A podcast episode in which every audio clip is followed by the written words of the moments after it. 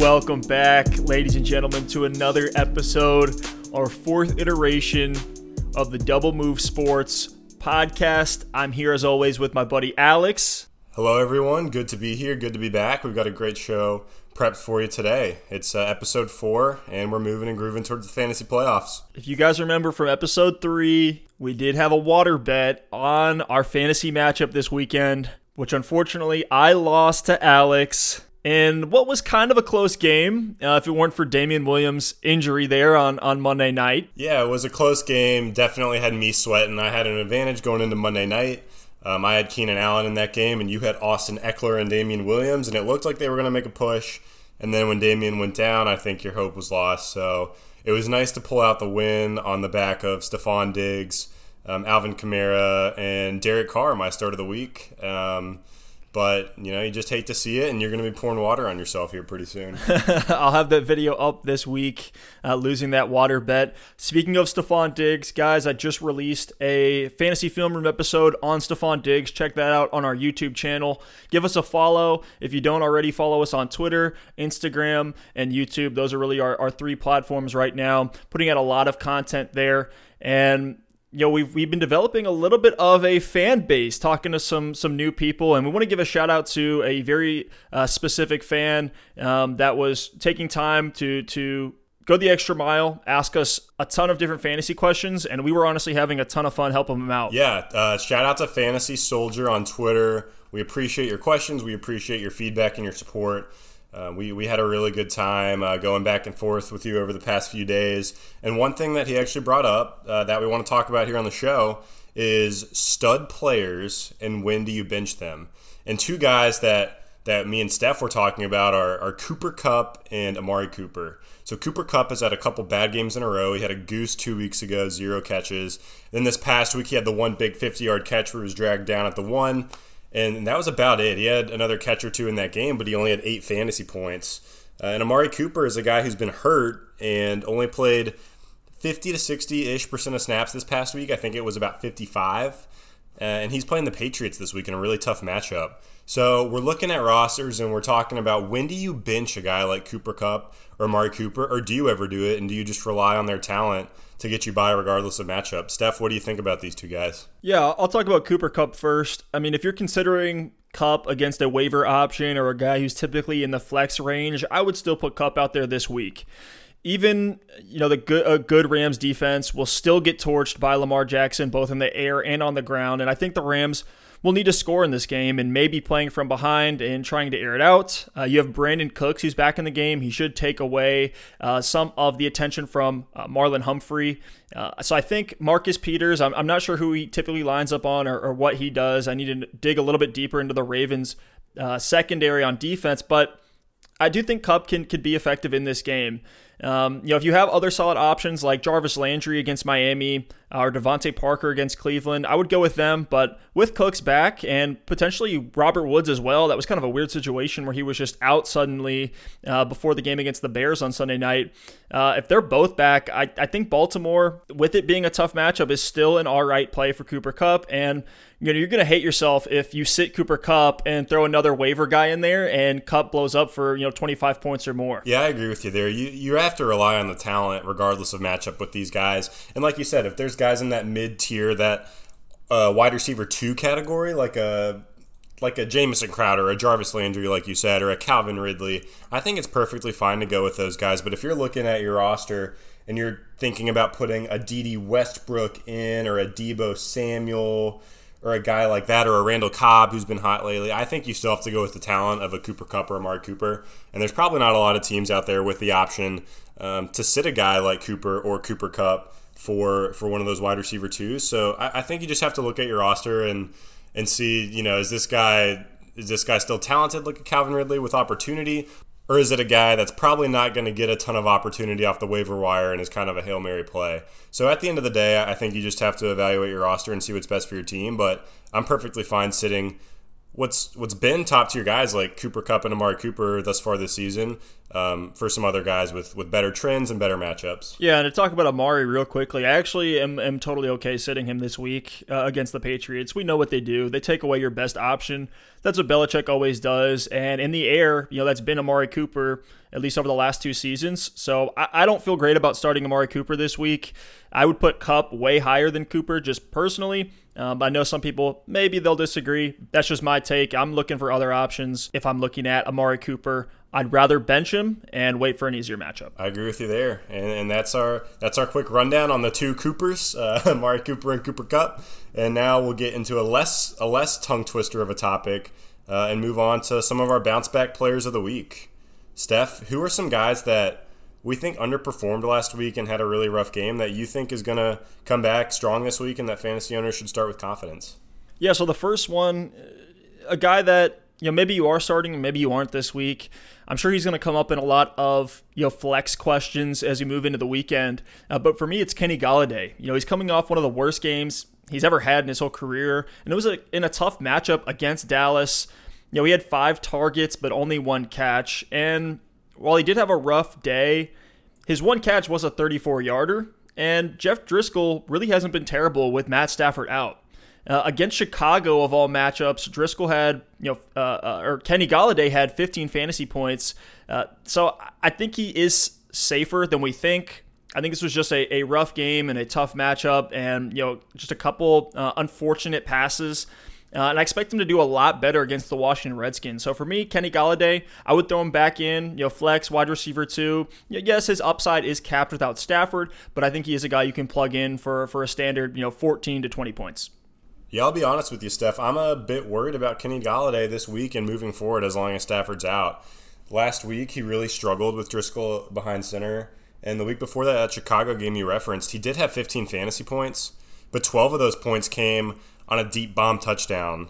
So for me, I think Golladay is an elite playmaker that will make those kind of plays for you, but it's not going to be on a week in and week out basis. So until Matt Stafford comes back, you're kind of rolling the dice between Kenny Golladay and Marvin Jones and trying to pick out who's going to get um, the catches and who's going to get the, the touchdowns. And last week it happened to be Marvin Jones, who had two touchdowns. And, you know, it could easily be Kenny Golladay this week, but there's a little bit of variance there and definitely lower floors for those guys. So I'm fine flexing him. I think he should have more than one catch this week, um, you know, increasing that one for thirty-four last week. Um, but I'm not I'm not starting him with supreme confidence, but at this point in the season, I think you're probably stuck starting him unless you've got some significantly better options. Yeah, and you don't you don't hate the matchup against Washington there either. Now, my other bounce back player is Deshaun Watson. And I think, you know, that, that's not really a hot take at all. Uh, he plays against the Colts, who are thirteenth against the quarterback. He's had the worst game he's ever had against the Ravens in week eleven last weekend, and that was the worst loss of his whole career, including college. He's the Q B five on the year. He averages twenty-two fantasy points per game. So even though it's not the, you know, juiciest matchup against the Colts, you expect Watson to, to bounce back after a tough week. Yeah, you nailed it there. He's Q B five on the season, and that's with a four-point performance last week. He had a really tough matchup. It, it looks like the Texans were really just out of sync for that game in Baltimore. They couldn't really do anything right. Uh, Will Fuller might be back this week, and I know that helps him stretch the field a little bit and open some things up underneath, and maybe he will hit Fuller on a deep shot if Fuller's able to go. And it's a home game this week. It's an important game against the Colts. It's crucial for that division. I think Deshaun Watson will play great uh, historically through his career. He's bounced back with monster games after he's struggled. So I think we can expect a really strong game from Watson this week. And like you said, if you if you have Watson, you're starting him. And unless you've got Lamar Jackson, Watson's a must start. Yeah, we know Deshaun Watson, extremely resilient. He's a fighter, and he's he's a locked-in bounce-back candidate. Now, moving over to our favorite segment, starts of the week. We missed on a few last weekend. I'd say the one that kind of stood out that, that I hit on at least was Nick Foles. Uh, we both kind of hit on our tight ends. You had Jared Cook. I had Greg Olsen. They both played fine. Uh, but elsewhere across the board, not feeling great. So what we're going to do, guys, is kind of change some of the formatting that we're going to bring to these starts of the week. So here, these are more of our, you know, guys that you're probably on the edge, but should be locked and loaded starters uh, this week. And we're going to have another segment later on where we're going to really call our shots. And we're going to call that segment Deep Shots of the Week. So let's go into our starts of the week. We'll go quarterback, running back, wide receiver, tight end. Alex, I'll pass it off to you. Give me your quarterback start of the week in week twelve. All right, Steph, my quarterback start of the week, you've heard it before. I'm going back to the well, repeating my quarterback from last week. It is Derek Carr for the Oakland Raiders. Last week, he was my start of the week, and he ended up as Q B eleven, which you're pretty happy with, a Q B one. He had nineteen point eight fantasy points, which is fantastic as a streamer. And this week, he he faces the New York Jets, whose defense has not been great against quarterbacks this season, especially of late. Uh, they're twenty-second, giving up eighteen point seven fantasy points a game to the quarterback position. And over the last four games, the New York Jets have faced off against Gardner Minshew, Ryan Fitzpatrick, Daniel Jones, and Dwayne Haskins. Wow. So, so not necessarily the most elite group of quarterbacks. And over the past four games to those guys, they're giving up twenty-three point seven fantasy points a game. So everyone's been able to dismantle the Jets this year. Derek Carr's been great. He's got a seventy-two percent completion percentage, which is second in the league. His passer rating is one hundred five, which is sixth in the league. The Raiders' defense has been giving up some points, and I think Sam Darnold might actually be able to score on them a little bit now that that offense has gotten healthy and seems like they're getting in rhythm. So I think Derek Carr might need to throw it a little bit in this game, and I think he's going to have a great week. The Raiders are six and four, and they're rolling right now. So if you started Derek Carr last week, hold on to him and roll him out there again. Absolutely, rolling with those playoff-bound Raiders, your Gruden grinders there, Alex. You know, for my Q B start of the week, I'm I'm taking the homer pick. I'm throwing Baker Mayfield out there. I love Baker this week. He's he's against the Miami Dolphins uh, at home, and Miami is the twenty-eighth ranked uh, defense against quarterbacks. Their defense just gave up three touchdowns to Josh Allen. And Baker's really been settling in as of late. He hasn't thrown a pick in three games. His last one was against New England after their bye. He torched this, this tough Steelers defense. He played well against Buffalo and Denver, all of which have been uh, you know, pretty difficult matchups. And he was fine for fantasy against Seattle as well, nineteen point five fan- fantasy points, even with throwing three interceptions. And you know he has all the weapons. Kareem Hunt really helps a lot in the passing game. Go check out my video on Kareem Hunt if you haven't seen it. Uh, but I think Baker is a, is a locked and loaded uh, start of the week. Expect fifteen or more from him uh, when you plug him in at your Q B spot. Now moving on to running back. I'll pass it off to you, Alex, again. Give me your running back start of the week for week twelve. My running back start of the week is David Montgomery. And David Montgomery, I know he's been up and down this year. He's been disappointing. A lot of people spent some pretty early draft capital on him. And he was up there in the conversation with Josh Jacobs as, as the top rookie running backs heading into the season. Uh, Josh Jacobs has been nothing short of fantastic and is, in my opinion, the leading candidate for rookie of the year, offensive rookie of the year. So, so David Montgomery, you can't always trust him, but I think you can this week. He's R B twenty-five on the season, and last week, he had a really tough matchup against the Rams and a tough game script, and they were behind in that game. So Cohen got a lot of snaps. Um, Montgomery couldn't get much going on the ground, but he still had fourteen carries. And over the past four weeks, we've really seen his usage increase. David Montgomery has averaged eighteen carries per game for the past four weeks, and he's added two receptions per game. So that's twenty total touches Uh, in this offense, and they play the Giants this week, which which is an okay matchup. They're sixteenth against running backs in fantasy, but just with that usage, I think there's some positive regression in line for David Montgomery, and I think he's a good candidate to score a touchdown this week, and if he gets those twenty touches, there's no reason he shouldn't go for eighty to one hundred yards. Awesome. Yeah, I think that that's a great pick there. Let me throw a quick question at you here. I know we're flying flying blind. This is not in our show notes. But Alex, who would you start this week? Would you start David Montgomery, the rookie in a in a timeshare, or would you start Miles Sanders, another rookie in a timeshare? He plays Seattle this week. Uh, Philly plays Seattle at one o'clock on Sunday. Who would you take between Miles Sanders and David Montgomery? Just curious. Wow, that's a pretty tough question. I know Seattle has actually been pretty good against running backs this season. They're thirteenth, so they're they're marginally in front of Um, the Giants matchup for Montgomery. I think I would have to wait and see on Jordan Howard's health. Uh, Jordan Howard didn't play last week, so I mean, I mean the Eagles had a tough matchup, so Miles Sanders was was still hard to start. But if Jordan Howard's out against this week against Seattle, Miles Sanders should be the feature first down, second down, third down back in that game. So I think it's contingent on Howard's health. Keep an eye out if he's active or not. If Jordan Howard is not active, I would choose Miles Sanders over David Montgomery. But if Jordan Howard plays, I'd roll out the rookie. Well, I guess they're both rookies, so I'd roll out. Mon- so I'd roll out Montgomery. Good. That, that was a good response. I know I put you on the spot there. I'm I'm just curious. I'm always comparing these these two rookies, Sanders and Montgomery. For some reason, just in my mind, they're they're linked for whatever reason. But moving on to my running back start of the week, for me, I, I kind of alluded to him a second ago with Baker. I'm taking another homer pick, and I think you can lock in Kareem Hunt this week, and, and by extension Nick Chubb. But I know that's not a hot take. Uh, so I'm going to say Kareem Hunt. Uh, Again, they're against Miami. They're twenty-fourth against the run. We know Miami will hang in this game for a bit with Fitzmagic, and Hunt's been getting a lot of usage, uh, and they're going to need him through the air if things start to get dicey against the Dolphins. Um, he had seven receptions in his first game back. He had six receptions in his second game back, and against the Dolphins at home, and as good as Kareem is, I expect at least one of these catches to go long. You know, if he's getting, you know, six to seven, I expect at least one of those to be, you know, a touchdown or a, you know, thirty, forty-yard breakaway chunk play. Uh, I think Nick Chubb does still cap Kareem Hunt's upside, but I think he is a guy you can confidently lock in for fourteen to eighteen points this week. Wow, that's a that's a really bold pick, um, especially basically saying that you could start Nick Chubb and Kareem Hunt as your R B one, R B two, and be really satisfied. But I, but I think it's a good pick, and and Kareem Hunt's over his short career showed us that he's a playmaker, and he's been very effective and very very involved in his first couple weeks back.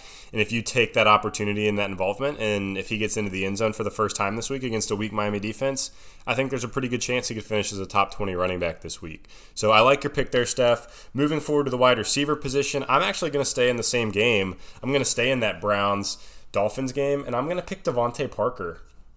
He's a guy we talked about on the pod last week. We've been talking about him a lot on our social platforms, on Twitter.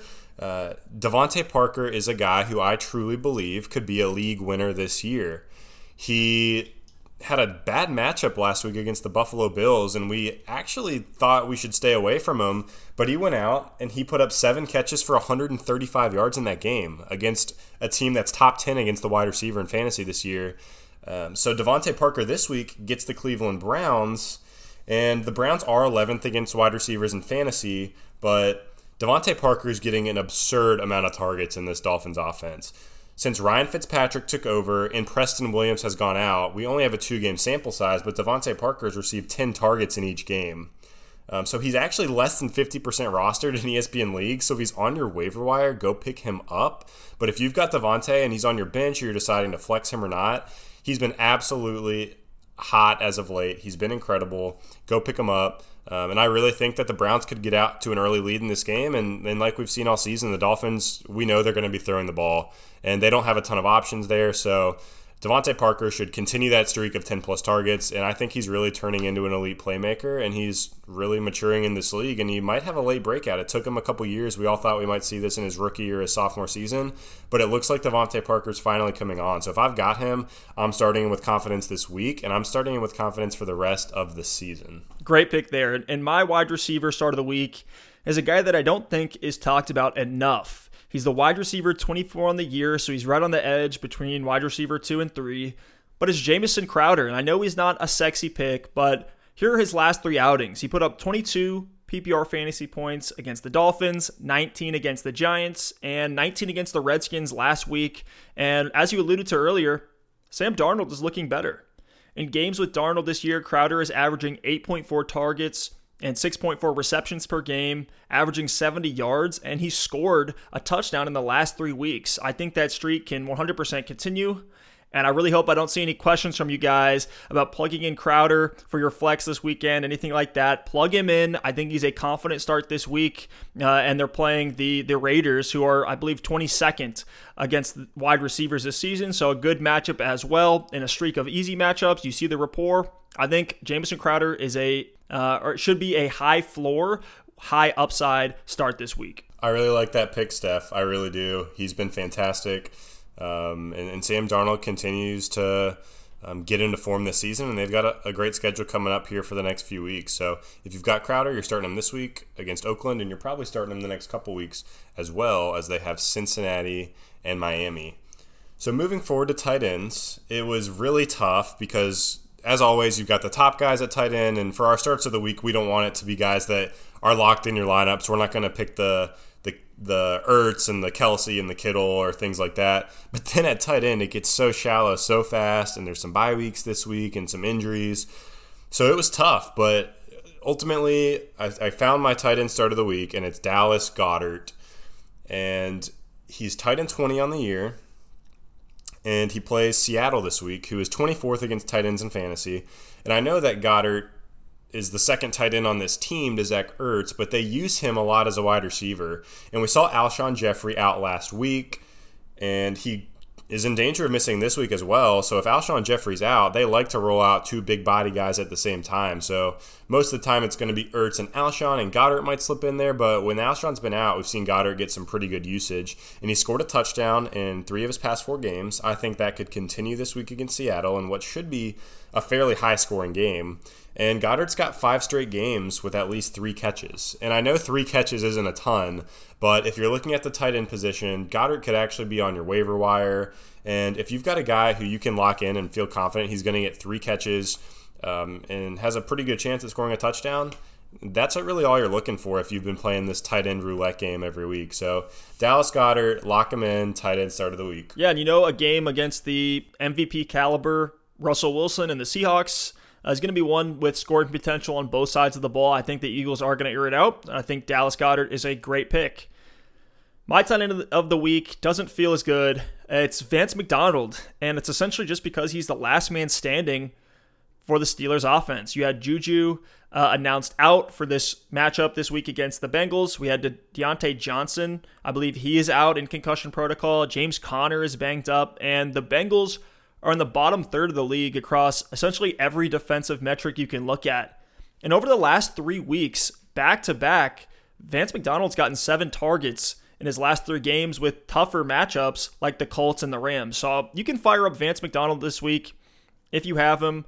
I know it's not a sexy pick. It's not going to feel good putting him in there. I think he did have more value in previous fantasy seasons, uh, but just hasn't looked great this year, especially with Mason Rudolph uh, in the backfield for the Steelers. But Vance McDonald, roll him out in week twelve. Nice pick there, Steph. I really like it. I like what you said about uh, the seven targets in the past three games. Really, at this point, if you're playing the tight end roulette like we just talked about, you want you want two things. You want guys that are on the field, they're involved in the offense, and that have a potential to score a touchdown. And it sounds like with Vance McDonald, he's going to get some targets. He's going to be on the field, and as always, he's got a chance to score. So as good a pick as any. Um, I, I really like that tight end start of the week. Now, while Vance McDonald is certainly a deep shot, we want to have a specific segment where we can really take our shot on some guys. And these aren't players that you're going to want to throw into your lineup willy-nilly. They're probably on your waiver wire, but we want to have the ability to really shoot our shot here. And for guys on, on Sunday morning um, or Sunday night, you know, the Robert Woods situation, for example, where he was just announced out right before the game. If you have a desperation play, if you're fighting to get into the playoffs and all the odds are stacked against you, we want to give you some options where you can just take your shot out there, kind of a glory play. Um, and I'm really excited for my first one here because I actually think he's locked in uh, for a pretty high floor this week. And it's the substitute teacher himself, Hunter Renfrow. Oh my goodness. In his last four games, which have all been very easy matchups, he's averaged fourteen fantasy points per game, and on two of his last four games, he scored a touchdown. This week, he's against the thirty-first ranked pass defense in the Jets. You just alluded to the ability that, that the Raiders have with Derek Carr being your start of the week. And that Derek Carr completion percentage, I, I think, is something that can carry over to every receiver on the Raiders. In his last four games, Renfrow was averaging five receptions for sixty-two yards. And based on the recent Raiders outlook, he has a fifty-fifty shot to score here. I think the Jets hang with the Raiders for a while, longer than I think uh, will project. Now, because we, you know, D- Darnold looks good. Jamison Crowder was another start of the week.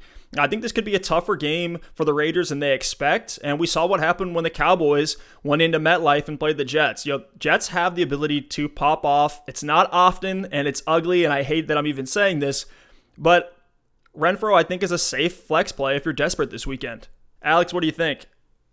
You know, I think you actually make a really good case for Hunter Renfrow. I especially in P P R formats, probably exclusively P P R formats yes. is the only place you're playing him. Yes. But knowing how Derek Carr likes to play, we just talked earlier about how he has a seventy-two percent completion percentage, second in the league. He throws a ton of passes underneath, and he might take an a deep, uh, occasional deep shot to Tyrell Williams. So Hunter Renfrow, I think, is a perfectly fine play. I think he's safe. I think if you're in super desperation mode and you're looking for a guy that you can rely on for eight points in your flex, just someone that's not going to kill you with a one or a two or a zero, I think you can plug in Hunter Renfrow. So great pick there, Steph. Great find. Um, that's a great deep shot. Moving to my first deep shot, it's kind of on the other end of the spectrum. This is a deep shot if you are looking for upside. Hunter Renfrow is great if you're looking for safety, but if you need a high-scoring week, maybe you're close in the standings and points for with some tiebreakers with other teams in your league as you push towards the playoffs, and you're in desperation mode and you need a guy who, who could pop off for thirty points. That's where this first guy comes into play. Um, but he could also get zero. He could also get five. So he's not very safe, but this player is Russell Gage for the Atlanta Falcons.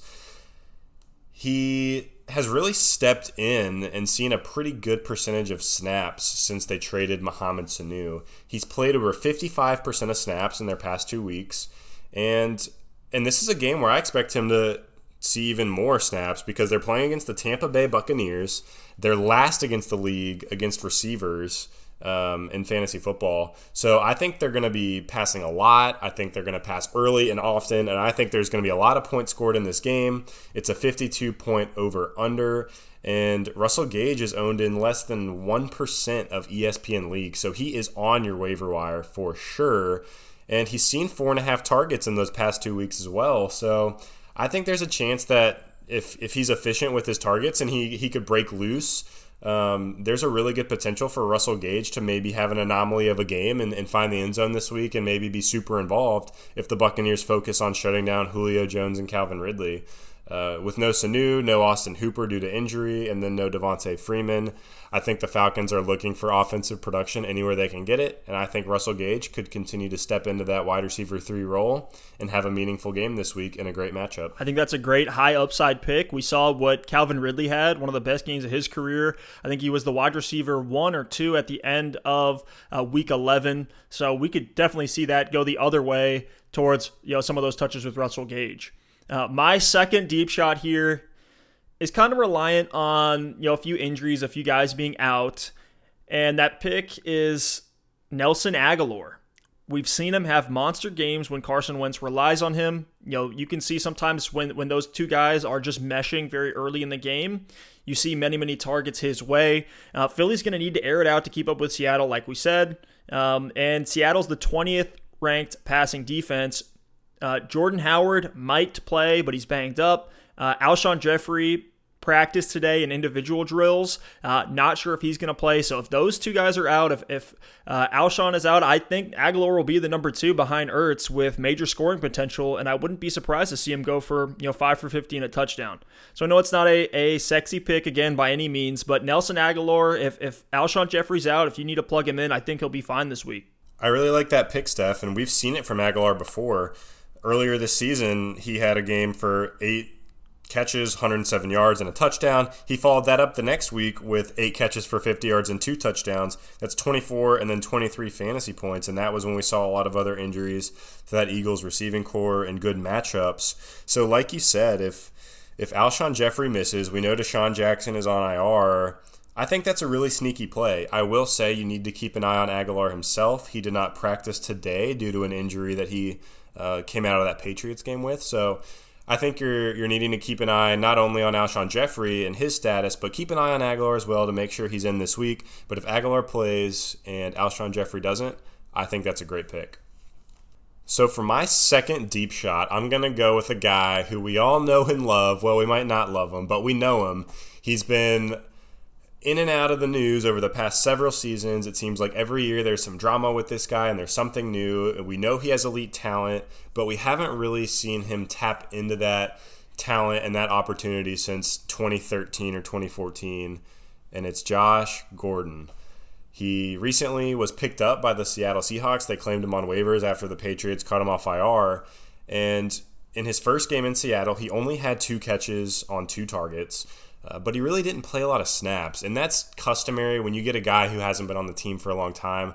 A lot of times you don't play a lot of snaps, you're learning the offense, you're learning the playbook, but it's interesting, when we did see those two catches from Josh Gordon, he looked great, it looked like he had a rapport with Russell Wilson, and it was late in the game. One was on a key drive in the fourth quarter, and then another was in overtime, so they obviously trust Josh Gordon to be a playmaker, and I think coming off of their bye week, as is, he should see more snaps and more targets this week. But Tyler Lockett is also banged up and was actually in the hospital after their last game. So if Tyler Lockett misses this game, I think Josh Gordon's a must start. I have Josh Gordon on my bench in our fantasy league, and I'm kind of waiting and seeing. They got a great matchup against the Eagles. They're twenty-third against fantasy wide receivers.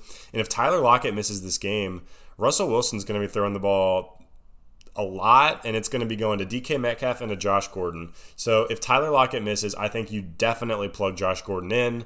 As is, if you, if Tyler Lockett does play, I think, you know, I'd, I would probably take some of the other guys we've talked about, like Renfrow or Russell Gage, um, over Josh Gordon. But keep an eye on the injury report, see what happens with Tyler Lockett, because if he's out, I think Josh Gordon is a really sneaky start this week.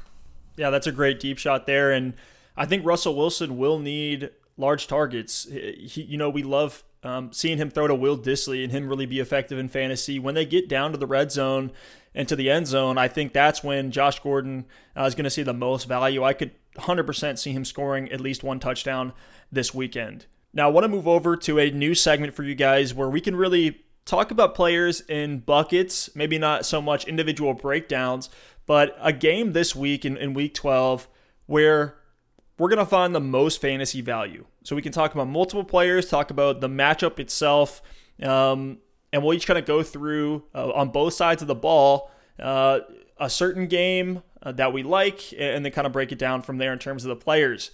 Uh, Alex, give us your game with the most fantasy value in week twelve. Well, this one for me is easy. It's it's two of the teams that have really bad pass defenses going head-to-head, and it's the Buccaneers against the Falcons.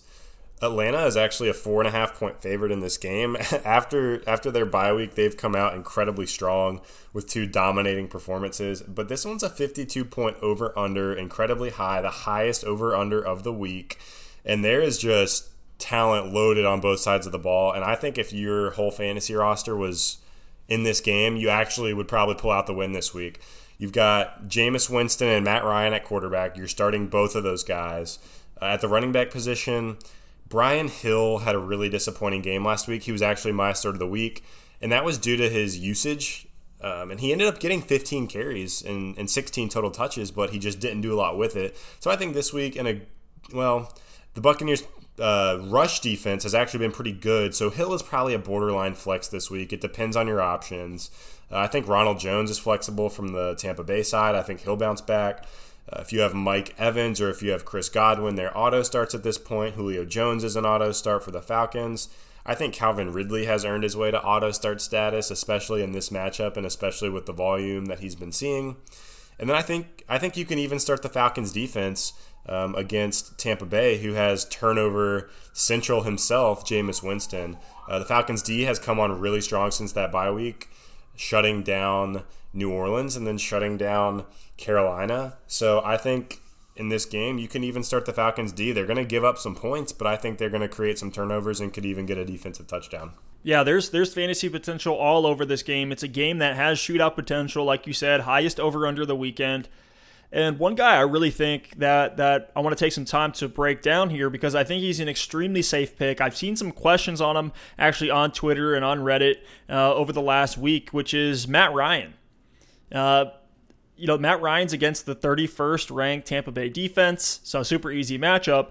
And Drew Brees was in a very similar situation to Matt Ryan, coming off a recent injury, uh, and he just completed eighty percent of his passes for two hundred twenty-eight yards and three touchdowns against the Buccaneers last week in week eleven. And he's another guy, just like Drew Brees, Matt Ryan is, with vast N F L experience. He's we've seen him play at M V P level at times, uh, and he's a veteran franchise quarterback. So I think you're going to get the same thing we got out of Drew Brees last week, which, which was a great quarterback start. I think we're going to get that here with Matt Ryan. And, you know, we know there's there's shootout potential in every Buccaneers game. So, you know, lock in all the players here, Alex. I think you touched on, on most of them. I think they're great starts. Love the Falcons defense this week. So, yeah, highlight that Falcons-Buccaneers game. If you have any players in those game, in that game, they're going to be very, very valuable pieces for your team leading into the playoffs. Absolutely. So so now we're going to transition away from fantasy football a little bit. We always like to touch on some some hot N F L topics at some point in the show. So our first topic, we're going to talk about Super Bowl contenders. Steph, which teams do you think are realistic Super Bowl contenders, and how big is that list for you? How many teams do you think are in the mix? Uh, we can talk about some teams that are on the bubble, but as we sit here today, heading into Week twelve, give me your top five Super Bowl contending teams. Yeah, so I want to break it down A F C and N F C. So in the A F C, of course, the Patriots are in there. Uh, the Ravens are in there. Uh, and we can talk about this. I actually don't have the Chiefs on there as contenders this year. And really, it all stems to their defense. I just don't think they have a defense that can win them every single game on the way to a Super Bowl. You know how hard it is in the playoffs when you're against really tough matchups every single weekend, and you know it's going to come down to wire and down to the wire. They're going to be playing some of the best offenses in the N F L, um, and I think they'll be able to keep up on the offensive side.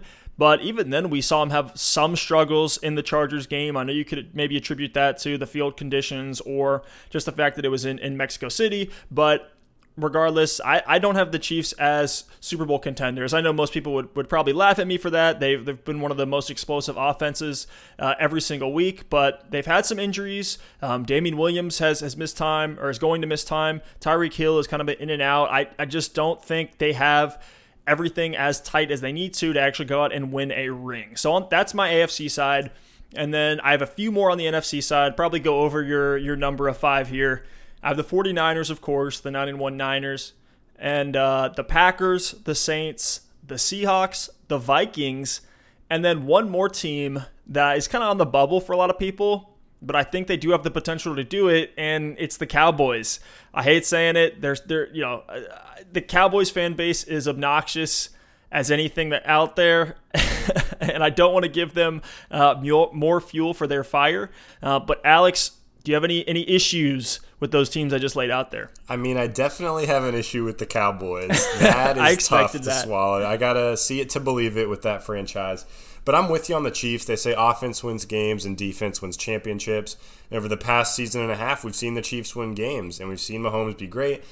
I don't know if they have that defense that they need to win a championship. So I, I love your point there. I think they're going to be in it till the end. I think there's a chance they can make the A F C Championship game. I just don't think they're going to get over the hump this season until they're able to improve that defense. Uh, and then in, in the N F C, I mean, I'm right there with you. I think the N F C race is a lot more wide open than the A F C. Uh, I've got the Saints as well. I've got the Niners, the Packers, and the Seahawks. The Vikings are on the bubble. They've definitely looked um, a bit sketchy lately. The Chiefs did beat them, and then they had a scare against Denver. I think the Rams still have a chance. I know they haven't looked great this year. Goff has been bad. The O-line hasn't been good. But with the talent that you know they have and the coaching they have and now the experience they have from last season, if they're able to make it to the playoffs, I think they can make a run. Problem with that is I don't know if they're going to make the playoffs. They're sitting at six and four. They play the Ravens this week. If they lose that game to the Ravens and they fall to six and five, just looking at the competition in the N F C, I think it's going to be too tough for the Rams to claw their way back.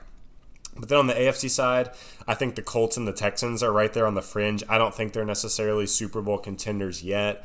I think that um, I think that the Patriots and the Ravens are just in a league of their own. But this week, that game on Thursday night between the Colts and the Texans, I think one team is going to come out of that game uh, with a lot of momentum and, and with a lot of drive to get to get to the A F C Championship and maybe pull an upset Uh, on the Patriots or the Ravens down the stretch here. Yeah, great picks there. And I, I do agree with you. The Vikings are more on the bubble, but after reviewing some of the film from this last weekend, yes, their defense had some issues, but I think we know what we're going to get out of the, out of Mike Zimmer's defense. Uh, I think they'll be able to bring it back. They're one of the most cohesive defenses. They're one of the most um, smart and well-coached defenses. Uh, so I think you know we know their peak levels. If they can get back to that and, and stay there consistently this season, which they really haven't been able to do a ton, I think the Vikings uh, could be a contender. And then we saw you know them make a huge comeback. It was a historical comeback. I don't know the specific numbers, but um, it was one for the books when they were down. I believe it was like twenty-seven to three or, or twenty to three uh, to the Denver Broncos, which would have been a very scary upset for them. Um, but the way they turned that on in the fourth quarter, when you see them playing at their peak, Uh, when they have Adam Thielen back, I think that offense is going to be even better, uh, and they still were able to get a win uh, in a game they probably should have lost. Uh, so Vikings are on the bubble, but but I have them in. I could conceivably see them winning a championship this year. Alex, do you have anything to add? Just one thing quickly to your Vikings point. I think that's a great take, actually, and you kind of have to have some of these games during the season that, that make you really pull it together and win those tough ones. Because in the playoffs, like you said about the Chiefs, there's going to be teams that are going to hit you in the mouth. And if you don't have the talent and the ability and the coaching on offense and defense, you can't come back in a game. It takes offense, defense, special teams, all three facets of the game to pull off a comeback like that. Uh, the Vikings, we know what they can do running the ball, one of the best in the league. Kirk Cousins has been much improved as a passer this season. He's a guy who got a ton of criticism last year, and this year he's kind of silenced all the haters. And, you know, Thielen coming back is just going to open up that offense even more. So I don't mind it. I, I think the Vikings could make a run. Uh, they're definitely sitting in a pretty good position here as we go down the stretch, but remains to be seen. So it's going to be really good to see how this season plays out, Steph. A lot of tight races and a lot of divisions. Yeah, it's going to be a really exciting playoffs this year. I'm extremely excited. I think this one is, is one of the more kind of open-ended. Uh, we could see a lot of different teams taking it this year compared to recent years. Um, and with all that being said, I'm sure the Patriots will probably end up winning. So moving on to games to look forward to in Week twelve. The one at the top of my mind and the top of everyone's mind, really the game of the week, no question, is the eight and two Packers against the nine and one San Francisco forty-niners. The Niners are three-point favorites at home. This game is a forty-seven and a half point over-under. The Packers are coming off their bye week, and I'm sure they've been sitting sitting back and been watching the Niners closely. And we've seen the Niners be a little bit shaky. They've had some woes against the Seahawks, uh, you know, against the Cardinals. Uh, it looked sketchy at times, um, and we know the offense can reach the peaks that we've seen from from Kyler and Russell Wilson uh, on the Packers side of the ball with Rodgers. We did mention that the Niners, after having two out of three games against the Arizona Cardinals, had a really tough stretch. So obviously the, the Seahawks were sandwiched in there and they lost that game. They get the Packers this week, but they're going to be really tested for the rest of the season. And they, they've continued to show out. The, the Seahawks game was a very competitive game. And I think this is going to be a really, really good test. And it's crazy to think that if the Niners, with how good they've been this season, lose this week, And um, if the Niners lose this week, and I guess the Packers, if they win this week, and the Seahawks, if they win this week, the Niners actually would be out of a first-round bye in the N F C, which is crazy. Just just the top of that uh, conference is so tight with the Saints at eight and two, the Packers at eight and two, the Seahawks at eight and two, and the Niners at nine and one. So with how dominant they've been, there's really no margin for error because we know how important home field is in the playoffs, and that first-round bye is obviously nice as well. I expect the Packers to come out of their bye and win this game, um, and and I just I think the Niners are going to struggle against the Packers defense that um, will be ready to roll. Kittle's banged up on the on the 49er side, and Emmanuel Sanders is banged up as well. So I just don't know that they're going to have the weapons to take down the Packers. Interesting. I'll go against you here. I have the Niners winning this one. It's at home for them, and their ground game is just too dominant, even with the injuries. The Packers have been susceptible on the run all season, and even if, let's say, they come out and, and totally modify their game plan after the bye, and they put it in the hands of Jimmy G, we've still seen him been effective, uh, maybe not M V P level, but he's been good. You, you definitely can't say he's been bad, especially in some of the pressure situations. We saw him kind of freak out a little bit uh, in overtime against the Seahawks, maybe some nerves there. Uh, but I do think Jimmy G is no slouch, and we might have Kittle, uh, George Kittle back uh, this weekend as well. So another game I want to talk about is the Colts versus the Texans on Thursday night. The Texans are three and a half point favorites at home. It's another test for Deshaun Watson and a test for Jacoby Brissett. Both teams are at six and four, and this is an intense divisional matchup in the A F C South. Yeah, this is one I obviously have circled on my schedule as the Homer Colts fan. Both teams sitting at six and four. This one's key for the division race. It's a forty-five and a half point over under. Houston's favored by three and a half points. I believe, and I, I make myself believe, that the Colts are going to go into Houston and win this game, even with some injuries uh, to T Y. Hilton and to Marlon Mack. There's actually a chance T Y. Hilton's going to play in this one, which would be really exciting. Uh, but but after the past couple weeks, uh, with Jacoby going out in that Steelers game and losing it, and then missing the Miami game and losing it, they bounced back really nicely against the Jacksonville Jaguars team this week. That's not bad, and they absolutely dominated that game. So I think they're going to go into Houston. I think they're going to win. The Texans' defense has been really shaky, and the Colts' defense has been pretty good. So I don't know if Deshaun – I know we talked about Deshaun as a bounce back. I know he's going to have a decent game against the Colts. I don't think he's absolutely going to pick them apart. So I like the Colts in this one. If they win this game, they're going to not only have a one-game lead in the division, but they'll also own the tiebreaker over Houston, having beat them twice head-to-head. So this is really big for the Colts and, and the Texans, but – Um, you know, if the Colts win this game, I think they're in a really good spot to win that division. Yeah, I have the Colts taking this one as well. I think that game last week against the Ravens really laid out the blueprint on how to stop the Texans. And I think the Colts defense does have the the talent and the ability to play at the same level that the Ravens defense did. Of course, I don't expect them to be as explosive as the Ravens on offense, but I do think the Colts can win this game. Um, the Texans have been kind of boom bust. Uh, even if Will Fuller's back, I- I'm still not too scared uh, of the Texans. Yes, we know Deshaun Watson is dominant, but their run game hasn't been amazing.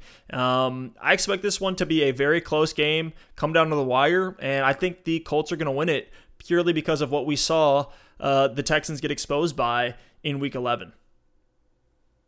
Now, some honorable mentions for uh, games to watch.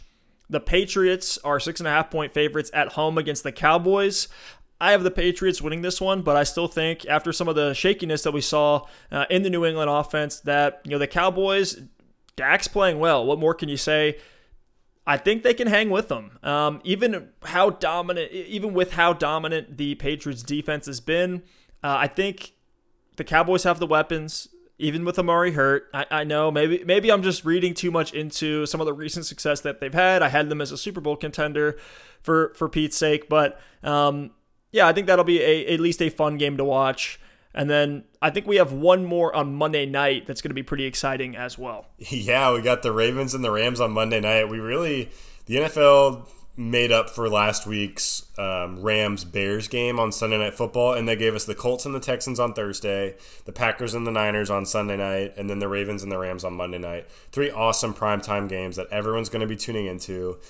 Like we mentioned earlier, this is a must-win game for the L A Rams. Uh, for the Ravens, it would be nice to win, and it's on the road, and it would prove that they're continuing to uh, withstand all these different tests, and it would continue to solidify Lamar Jackson's um candidacy for M V P, but this one for the Rams is a must win. If they fall to six and five, it's just going to be too tough to claw their way back in the N F C. And it's a forty-six point over under. Baltimore is actually favored by three points on the road in this game. But what we're seeing Lamar Jackson do right now is just incredibly fun. It's incredibly historical. He is actually the Vegas favorite for M V P for the first time this year. And I know on our first pod a few weeks ago, we both actually picked Lamar Jackson against the odds to win the M V P. So maybe it was a bit of a homer pick, but you heard it here first. And I want to read off some of the, the things Lamar Jackson is doing this season, as if there needs to be uh, more of a case than his highlight reel, but I'll just go through some of these really quick. He's top ten in rushing yards. He's top ten in rushing touchdowns. He leads the N F L in yards per carry. Um, that's one point six more yards per carry than Christian McCaffrey. And it's not like he's not running the ball often. He's twenty-second in rushing attempts. So it's not like he has, you know, a couple breakout runs and he doesn't run it. He's running it a lot, and he's running it well. Um, and he's fourth in the N F L in passer rating. He's second in Q B R. He's fourth in passing touchdowns. And he only has five interceptions. And the Ravens are sitting at eight and two, being the only team that's knocked off the Patriots this season. So as if there needs to be more of a case, there you have it for Lamar Jackson. I think he's going to go into L A and have a great game. I have the Ravens to win this one. The Rams' offensive line has struggled, and the uh, the Ravens' defense is really coming on strong. So I've got the Ravens. What do you think, Steph? Big trust. I have the Ravens as well. I definitely think they're going to take this one. I think they're going to blow out the Rams. Sorry, L A. I think your your playoff dreams are going to die after Week twelve. Uh, what more can you say about the Ravens right now? They they look dominant. They made the Texans, uh, I mean, gave them the worst loss maybe in, in their franchise over the last decade. I mean, that was an absolute obliteration uh, against what's been a very good Texans team. So I think the Ravens have it. They have too much momentum right now for L A to stop them. And even on the road, I think they can take it home. Well, Alex, that wraps up Episode four, N F L Week twelve for the Double Move Sports podcast. If you guys didn't notice, we're focusing a little bit more on the fantasy football side of things. We've had so much fun doing that and the analysis with you guys. If you all have any questions at all, hit us up on Twitter, Instagram, YouTube. Follow us and subscribe on all those platforms. We, we've been working our butts off, trying to provide great t- content for you guys. Um, again, go check out that Stephon Diggs uh, film review that I just Uh, released on the YouTube channel, uh, and I got some more coming. I think I'm going to do Darius Geis and a little investigation into what's gone wrong with, with David Johnson, at least according to the film, uh, and I know Alex has some planned as well. But before we sign off, Alex, is there anything else that you want to let the people know? Yeah, one more quick thing. We did a pretty cool segment this past week where we went through, we get on Twitter every Um, Saturday and Sunday morning to to answer some questions and to hop into some streams and just provide our input um, on there. So this week we actually went through some of our tweets from Sunday morning after the games had concluded, and it was kind of just a little spot check. Where were we right? Where were we wrong? We wanted to see how we graded out. So check it out if you haven't. It's pretty cool, and it's some good transparency for us. And as as guys talking fantasy, no one can see the future. We're not going to be right one hundred percent of the time, but Uh, we did a pretty good job this week, and if you know our mark is if we can hit set sixty or seventy percent um, correct every week, then we're doing a pretty good job. So uh, this week, some of our hits, we we actually uh, recommended Debo to a lot of people. We recommended Stephon Diggs a lot, even in a tough matchup, and we were big on Calvin Ridley as well. Some of our misses, we leaned away from John Brown in a couple places, uh, which is the one that really stands out, but. You know, it was fun to do. It's fun to go back and kind of see how you checked out and see see uh, how we're engaging with the community. So uh, check out that video if we if you haven't. And throughout the rest of the week and throughout the weekend, feel free to ask us questions at Double Move Sports on Twitter. Yeah, it's very rare that you see fantasy analysts actually go back and grade out their previous week's advice. We want to do that here. We want to be held accountable because uh, we work hard to know, uh, to learn all these stats, identify these trends, and every single week we're keeping up with the N F L, watching as many games as we can, and we're fantasy players ourselves in, in some pretty intense leagues, uh, so we think we know enough at least to help you guys moving forward. Hopefully we get a bunch of championships and, and playoff berths uh, this weekend specifically. Specifically, I'm so pumped up for Week twelve. Thank you all so much for listening. Really appreciate it, and we'll see you next time.